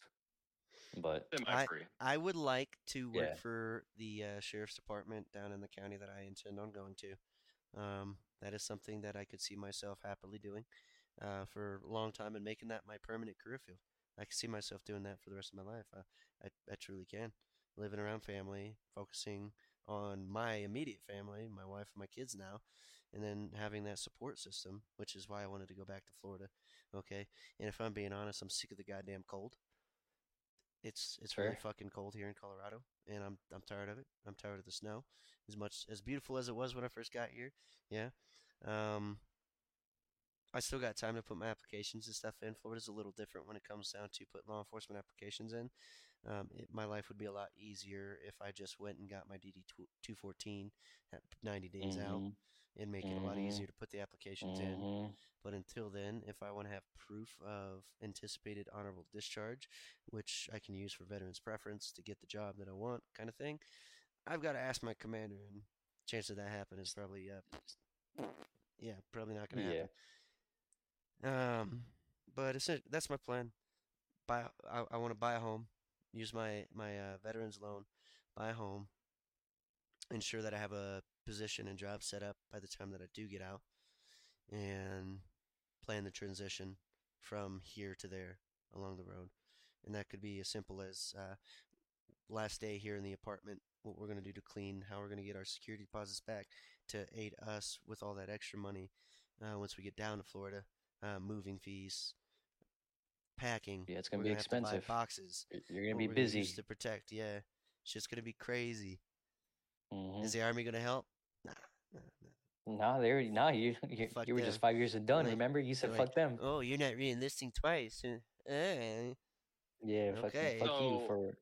But let's let's backtrack that a little bit. You said a veteran's loan in order to help buy a home, right? Yep. So there's some of those benefits that me and Jimbo were talking about while you were using the restroom. Mm-hmm. They're, they're, that's a that's a great thing about the army too. Yeah, they just they offer a lot of really good benefits, but it comes at a cost, like a serious cost. Lifespan probably, probably like dwindles your fucking lifespan being in the military. Let's be mm. honest. If you serve, don't go to war and survive or whatnot. Fucking comes at your mental fortitude. All right, because let's be honest, you're a kid when you enlist. It's probably weak, right? You probably get beat fucking down, hazed, bullied, all kinds of crazy shit at your units. Shit happens. People, it's all about. A point that I wanted to make. Self-interest, right? The army is literally. It's like you need you need spark to create a fire, right? Once you get the fire going, it's the, it's the flame and coals that maintain it, right? Self-interest is the coal to a fire in the army. Self interest drives people in the army. You might say that's a good thing when it comes down to it, and it's it's really not. Yeah, I mean self interest, you gotta take that into accountability, right? You gotta do what makes you happy. You gotta do what you gotta do to progress your career. But as a in a position for Jimbo and myself here, as sergeants, okay, uh, it's not only about our self-interest anymore. It's it's about taking care of the soldiers beneath us, making sure that we're essentially raising children. Okay, that's a commonly used term. We're raising people below us, and we're trying to get them prepared to take on our positions one day. And a good example of putting self-interest out the way would be Jimbo uh, worked. What was it? Thanksgiving, and not even halfway through his shift, he sent one of his soldiers home to go be with his family, or their family. Sorry, and that's just an example of you know taking care of your soldiers. Some inc- and then I'm not gonna use the rest of the example of what you were telling me today, but a complete opposite in the negative self-interest that the army uses, I guess you can compare it to toxic leadership. And some NCOs would be like, "Yeah, fuck that, fuck your family. I'm not taking on the extra load. I'm your leader. Actually, I'm gonna go smoke outside for 30 minutes. You need to finish this shit, and you're finishing your shift." It's like Finish the layout. finish the layout, finish the layout. All right, it's, it's bullshit. Army's driven by self-interest, and there's not enough people. There's not enough leaders that want to take care of the soldiers. Period. And you, you're not was gonna the VA loan often. worth it? You get a VA loan out of it. Was it worth it? Was it worth it? We'll see I think I, that's what Hunter, it. I think I think that's what Hunter was asking. Was it worth it? You get a VA loan. I got a VA loan. we'll, we'll see when I use it. Okay, we'll see how once I uh, spend three hundred thousand dollars of a loan. Okay. Yeah, right. So for for those listening, right, VA loan essentially, right? Uh, the the I don't I, I don't know who exactly they're contracted through. I know it's like some veteran friendly people, but right? But Uh, basically, it's it, they're multiple uh, though. They're multiple. Yeah, multiple, it right? doesn't- Yeah, it, it just depends, right? Who Mhm. who wants to pick it up for you? Okay, right. So basically, uh, you served five years, minimum of three. You need to serve three years at least, right? Unless you get medically. That's the bare minimum you can serve, Yeah. correct? Is three. Yeah, Yeah, Mhm. three, right? So uh, Aubrey, me, right? We're getting out the military, right? One of our benefits is the VA loan. So me, I plan on going back to Southern California. You're trying to buy a home, you at least need 20% down so you don't get that renter's insurance, something of something of that sort, right? Um, if you don't if you don't have 20% down, you're gonna have to pay that very expensive insurance on top of that home you want to purchase every month. Right? So VA loan comes in a two percent interest rate. VA loan, two percent interest rate, very friendly, and you don't need to put any money down. You don't need to put any money down, and we won't charge you the Mhm. insurance. Mhm. That's where the VA loan comes into play. It's a very, very great, great perk to have. After you get out the one of the best army, loans you can It get. is. But Mhm. keep Yep. in mind the cost of actually achieving that VA loan. Because it's yeah, you not still, free. You still need a free. you still need to do your p's and q's and look at the fine print when you're purchasing a home. It's not as simple. It's not that simple. I wish it was that simple, right? But it is a perk when used correctly. Mm. Um, I know another perk me and uh, Roy are gonna have when we get out the military is the GI Bill, Mhm. right? So Yep. if for whatever reason I go back home, I try these jobs and I'm like, you know what? I'm not ready to go to work. However, I do want to finish my degree. Uncle Sam, I, I looked at the numbers. Uncle Sam will give me a check of $3,200 a month for the next two years until I finish my degree for free. Tuition is covered, uh, books are covered, rent, right? That's the housing allowance money covered. That's where the 3200 plays. So essentially, I'm getting paid to finish my degree. That's Mhm. another perk I can have. Um, but if you're like a few other people where you guys are like, hey, you know what, school's not even for me. What's the point of joining? Well, you can serve 10 years. That's including reserves and National Guard, and you can give it to your spouse. Your spouse can go to school for free if you find the GI Bill useless for yourself. It's going to cost you 10 years, but it's possible. And let's say you want to give it to a kid, it's possible. You can give it to your kid. It's going to cost you, I think, 15 or 20 years. You can give that GI Bill to your kid. So essentially, you sacrifice your 20 years of your prime so your kid can go to college for free and get paid to go to school. So that's another that's another perk you can get that Aubrey and I are gonna have when we get out. Um, I know we will get medical insurance for a good amount of time until we find our new job. I think it's six months or a year after we get out where our medical insurance is covered essentially. And that's not even including if you get some medical disability percentage and Uncle Sam gives you like 300 $400 every month because it turns out I, I Roy does have a- an addiction problem or something and you know I claim it. Yeah, right. right. Essentially, right. So, because if Roy gets that percentage, then he his his medical benefits, anything that has to do with his nicotine problem, gets covered through the army. Because he was, it was found that the army did um, give him that addiction problem. Oh, So absolutely. it's another perk, another perk. But just know it's very hard to prove that you have an addiction problem because Uncle Sam will find a way to try to avoid paying you. It's a Oh. long, very long, tedious medical process. the VA trying to confirm your addictions. Oh, you have an addiction? Take this pack of cigarettes right now. Smoke it. Show us. Oh, Roger. Uh, yeah, you, you didn't smoke them fast enough. You don't have Oh, an addiction Oh, problem. yeah, al- alcoholism? Five shots in a row. Tequila, no lime. Now. Yeah. Get out of here. ah, So, uh, shit. So we do we do get some per we get veteran preference. I forgot about that. We automatically get five points, right? Whenever you sit, submit an application to a job, everyone knows nowadays it's just a program that pulls the best applications.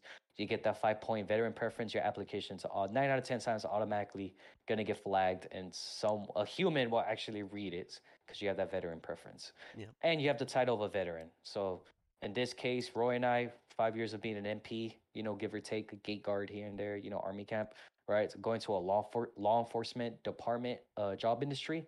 Nobody's trying to be a cop. So stack that with we already somewhat know military police work. Oh, we're set. We're definitely set. Oh, we have two young individuals that got out with an honorable discharge, got out with a good conduct medal, and they're willing to work holidays. What? What? Unheard of. Hired. Thanksgiving? Boom, What? hired. Yeah. Christmas? What? Yeah. yup. Yup. Yup. I'll give you so, a thirty-five hundred dollar bonus for signing this one. so there's definitely perks, right, for us serving, right? So um, if you guys do, if you guys do think you're gonna join, right, just know there is some good on the other end, but you got to make it to the other end, right? Uh, Just go, just because the podcast is speeding up, right? Um, overall question, right? I know you've seen it. I know I've seen it on my social media. All all our friends that we enlisted with, oh, can't wait to get out the army. Can't wait to get out the army. Every week on my social media, I see someone new re-enlisting, putting their hand up in the air. I had a buddy from uh, boot camp. She signed an extra three years so she could be a Terry police investigator. She did it wrong. She's getting the school. She's not going to do the job, but she's getting the training. That's She's- how they get you. They got her. They got her three years. She didn't read the fine print. She didn't realize it. She she thought she signed something she was gonna do. No, they just gave her half essentially what she was gonna do. So, uh, question to you, Aubrey. Why why do you think people are joining? Like why? Like everyone everyone deems that the Joining? military's or why? Sorry, re-enlisting. Why are so many of us re-enlist? Right? Because it's on TikTok. It's on social media. It's even on the U.S. Army comment section. I will never join the U.S. military. You know, but why? Why are we still re-enlisting then? Um, Where does that come from? when you make it to where we are, okay, it, it's a little different. Like if you if you tap out as a PFC and you just shit bag your way through, you med board or something, right? You self inflict in like, and some med boards are justified. All right, this isn't a generalization of people. This is just um, me bashing on an example. Okay, I'm not saying that everybody who med boards is a piece of shit. and I'm not saying everybody who gets out for other circumstances. Everybody has their reasons. Okay, but we can't deny the fact that there are some people that act shitty to get out because they just don't want to deal with the lifestyle anymore. So that's what I'm bringing to light when I use this example. Okay, so it's different when a PFC gets out. Okay, They're, they they clocked out early. They said I didn't want to deal with the bullshit. Okay, for somebody like Jimbo and I, and I I could speak uh, probably for almost every E5 in the army now. Some E4s that have been in for four years. Okay, and then everybody above that, right? The only reason we made it this far is because we got good. We got uh, responsible. We learned how to do the job. We learned how to do it right. Okay, you could still fuck up and um, get kicked back, set back. Uh, Jimbo would know a lot about setbacks. I love you, but you know about getting set back a little bit on the road. But you you you still made it to where you are now. Okay, you hold that position and you you got good at it. You know how to do the job. You know how to do it do it right.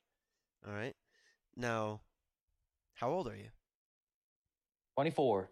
All right. Does the army actually help us and prepare us for getting out? Heck no. Exactly. So so you you got I don't you you didn't do it straight out of uh, high school, right? You had what? Yeah, one- no, I did one college for a bit, a year and a half. year and a Mhm. half of college, right? Mhm. That's that's still not a lot, right? I, I was straight out of Mhm. high school, and it doesn't matter if I did two years of working at McDonald's or something and then enlisted. I've got no life experience, right? Mhm. But now I've been a police officer, a police supervisor, a police sergeant for a police sergeant for a year. All right. I've been a police officer for four and a half years. Okay. I, I've grown up. I've hit shit right. All right. But I've had the army to guide me along. All right. And that and a lot of that stuff it just doesn't translate to the civilian world the right way, kind of thing. It's it's a lot more. di- Perfect way. it is so Mhm. much more difficult to actually become a police officer. And this just pertains specifically to me. It's so much more difficult to become a police officer, even with my training, my resume. My resume is fucking beautiful. In the civilian sector versus becoming a military police officer. The enlistment process, one day at MEPS. One day at MEPS. Look at my pee Let me walk like a duck. Okay? Let me fucking piss in a cup real quick. I stopped smoking, oh no, a month ago. I used a detox drink. I'm ready to go. Like, I lied. There's no polygraph. There's no nothing. It's you lie on all this shit. And then you could talk about it when you're in the army. And then you're still straight. I'm not saying that's. I lied on my oh, you're not wrong. Yeah, I'm just specifying that Yeah, real quick. yeah, I didn't lie on shit on my process. But there's there's no accountability. There's no like you can you can literally lie your way in completely fine. The only thing that's going to deter you from it would be medical disability, something that's like physically um physically Well, im- even impairing and it makes you incapable of actually enlisting. Okay. Even now, Mm. there's a new medical system, right? Where if you ever been to the ER for anything, they have it documented on the system. So Mhm. you go to MEPS, they run your name, they run your social. hey, in 2017, it turns out you went to the ER for a broken toe. You never got it signed off. Sorry, That's you can't join. That's the join. exact reason I wasn't able to join. Oh, because really? They have access to not just the ER, all medical records. Everything? Mm-hmm. Every I was told. medical record. They don't. I was told they updated it now. Oh Yep, damn! That started this year. I'm Mhm. still in, baby. Mm-hmm. Yeah, it's a, a yeah. That's a that ties into that's a whole other podcast, right? Where Yeah, why no one's I joining the that's military, why- right? Yeah. Yeah. No one can. with But- that. No one can. Yeah, yeah. They're asking for unreasonable amount of. They want. Do you think you're healthy? They want the guy above you, that's healthy, to join, right? I they're wonder just why at this sitting- right. point they're unable Yeah, to like- maintain Right. everything else. But but uh, you didn't answer my question. So why why do we have a few friends re-enlisting still? And and here's the point of that spiel. Because because we made it this far, right? And our friends have made it this far with us, right?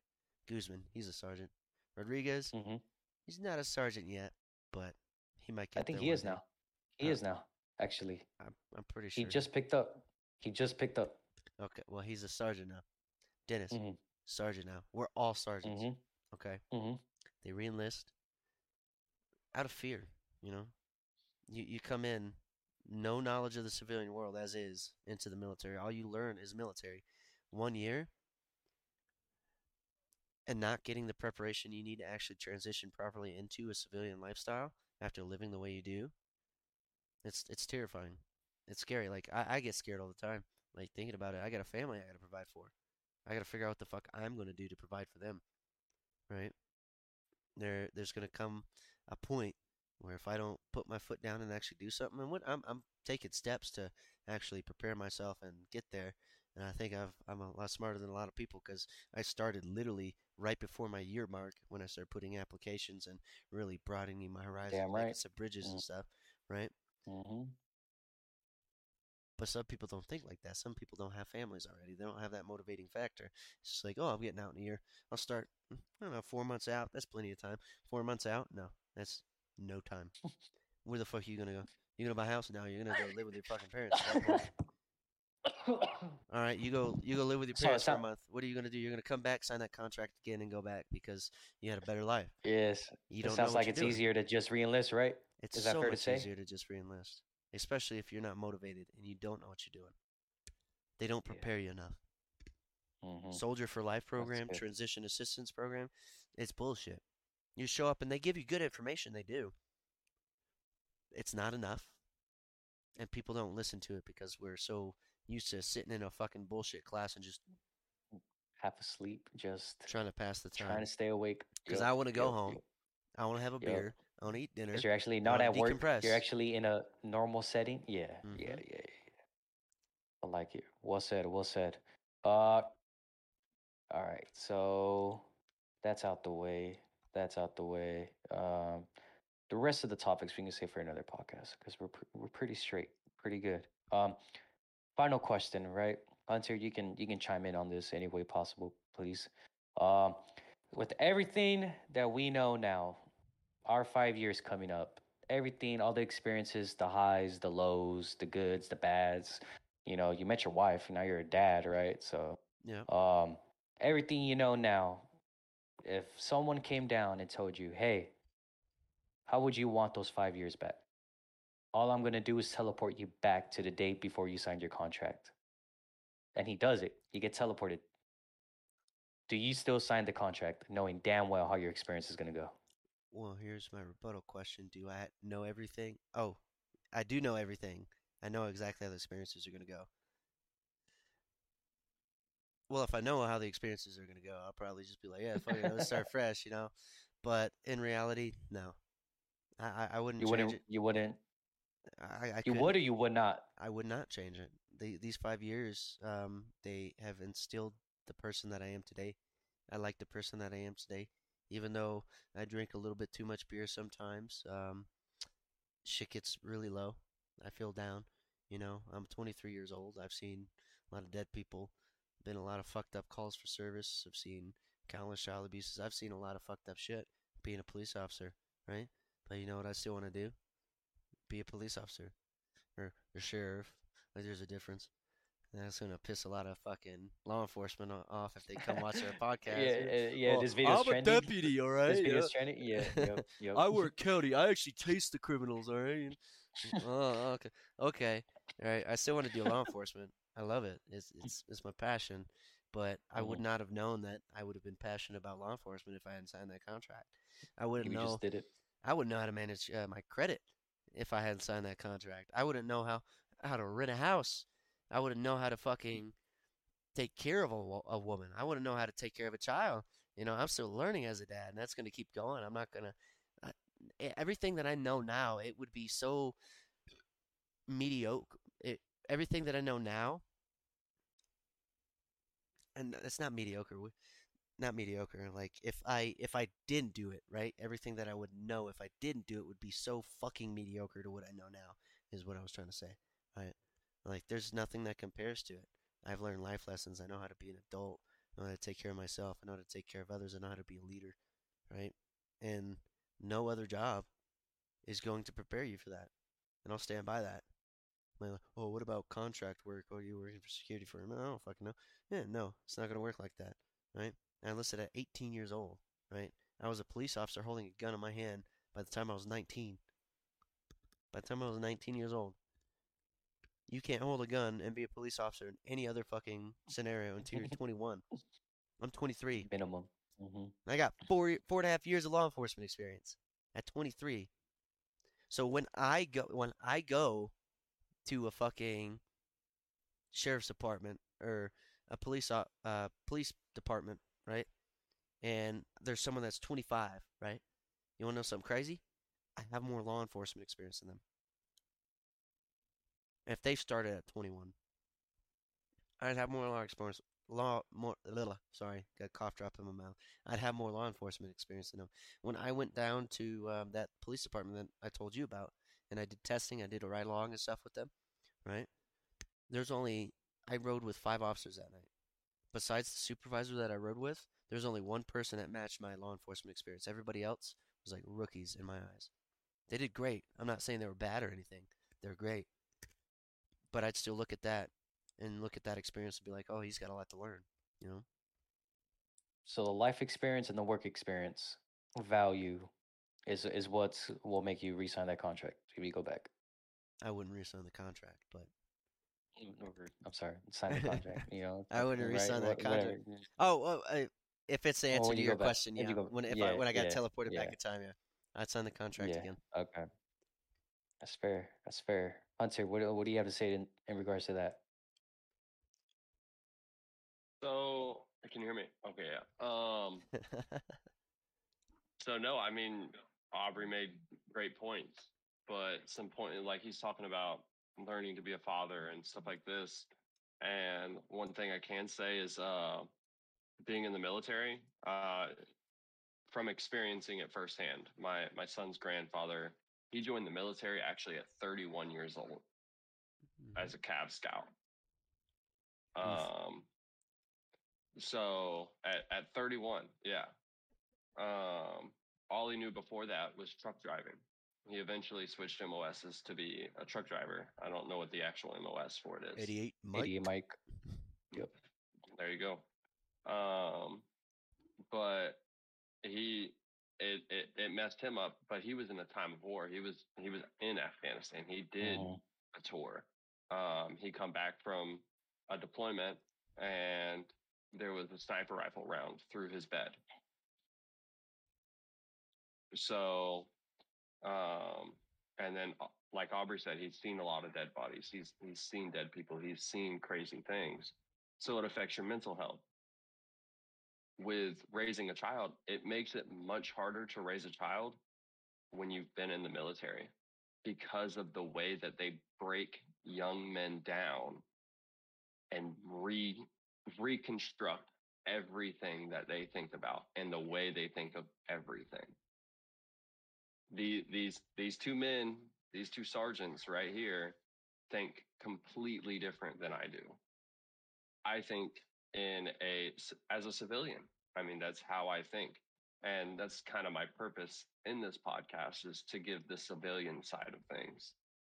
And um, but as firsthand, like getting out of the military, it, it it's it's hard for a lot of veterans. That's why people say, "Oh, well, they they have all these opportunities for jobs," and but it's hard for a veteran to readjust to a civilian lifestyle once they're out because you got to think their lives are completely structured the entire time from the minute they step off that bus into boot camp their lives are structured Mhm. everything is thought for them every move is made for them Yeah. Well said. Well said. I like it. I like it. Uh, me personally, I would everything I know now, all the memories, highs, lows, experiences. Sure, I, I, no questions asked. I'll probably resign it just to go back to Korea. I love Korea that much. It was fun. I love that Was it? country. Definitely go back. Oh, oh it, oh, Yeah, it was just- fun, Jimbo. It Want to get into some of the stories I I, know liked- about you, Jimbo? I liked it. I liked it. Korea was fun. I'll, I'll probably just re. Alright. I'll, I'll, I'll, if I go back in five years and the day before I sign my contract, you know, redo this whole five years thing again, I'll, I'd do it. I'll definitely do it. Definitely an experience, like Hunter said. Uh, our lives are structured. It has its highs, it has its lows, but there's some things in the military that you're not going to get anywhere else. No questions asked. There's some experiences you're not going to get anywhere else. There's going to be some people you're going to meet that you're not going to meet anywhere else, right? So, I definitely, I'm glad I signed. I'm glad I did it. I can say I did it, right? Hey, Um, wouldn't Mhm. change trade my friends for nothing. hmm Exactly right. So, uh, for those of you guys watching, listening, right, take that as you will. I know we critiqued quite a lot about the military, right? So, but join us at a later podcast when we talk about retention, reenlistment, how the army can change it, the highs, the goods, and we'll we'll, we'll talk more positives once we have Dennis Merkling in the chat as well. One of our one of our good uh, buddies, right? We'll go over our good experiences in a future podcast. Don't think the army's not all that bad. It is bad, but it's not all that bad. We just- another thing Yeah, is, is It's pretty shit, but it, it's not Mm, but that it's not- shit. Yeah, it's not a steamy pile of shit yeah. It's, like a- it's it just more like regular. dry it crusty stinks. shit hmm But- you know? so It's like you- another Mhm. thing is is uh, like you're saying Merkling, but we also have uh, Kirkman, who is a private. So you can have you'll have the perspective of a private as well. Yep. You'll we'll have, a perspective like, of a female soldier. In, a female private at that, yeah. So there there's there's a lot um that's that I, I know Jimbo's been planning this for a while.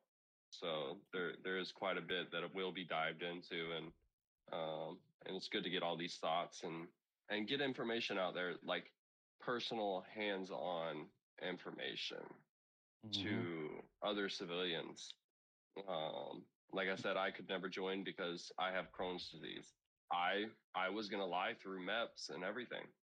I mean, let's just be honest. But because they have that that uh, procedure and that Mhm. program in place, I wasn't able to lie through MEPS. You would be most civilians would be very surprised how many people have lied through MEPS with broken bones, um, serious mental conditions. Mhm. And then after they get out of the military, they blame all that on the military and they get it paid for for free. Mhm. So Taxpayer that- money And gone. that's that's why A they're name I will not mention. is- so Sorry. I wasn't uh, like I had no desire to to have my Crohn's uh, paid for. I just wanted to serve. I thoroughly wanted. I always just like Aubrey. Ever since I was a little kid, I wanted to serve. Um, that that choice was taken away from me over a program to save money for the military, but at the same Mhm. time, it's going to dwindle their ranks. hmm Yeah, it definitely has some long term effects and the negatives. Mhm. if you know.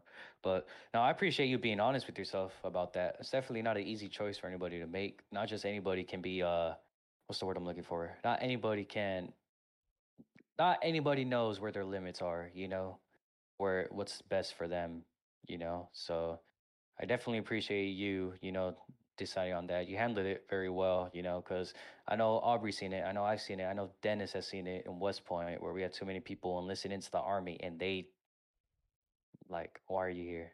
You shouldn't be here. It's, Mhm. Mhm. and it's it's not and a slim part of it, it's not their fault, but the majority is like, why are you here? Like, you know, like now you are in my team and you're the reason why I'm picking up your extra 24 hour shift because it turns out you had a medical disease and you enlisted.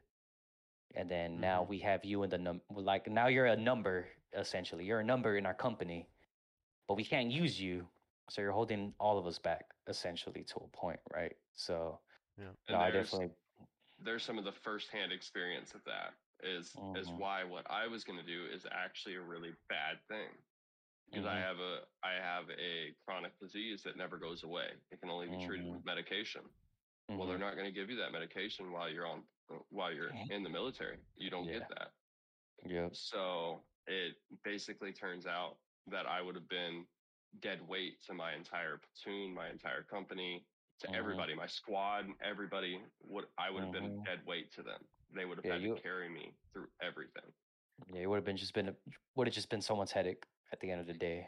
In common army terms, shitbag. Yeah, you would have been a chip bag. So Hundred percent. appreciate appreciate you not doing that. Uh, Uh, but yeah, like was- you said, right? Uh, sorry. no, no, something no. said- I was just gonna make a joke. Uh, I was gonna request to be in uh Sergeant uh Aubrey's uh Team? small- His team. His, His team. All right, Aubrey. He. I don't know if you're tracking, but he has uh 24 hour staff duty on New Year's, but you have to take it because he can't. oh man, it's a good Good thing that you haven't told Good me luck. that yet, because I'm gonna be drunk. so right but no uh, like you guys heard it here from hunter right and from roy aubrey right we got some stuff cooking up so if you guys if you guys enjoy this right um please stay tuned right this is just episode one it's very rough it's gonna be very rough around the edges right so, but i don't know about you guys i enjoyed it i thought it went pretty smooth i liked it right got the ball rolling It was a fun i thought it was pretty was great. nice Mhm, for it was- for as impromptu as we we made it. mhm.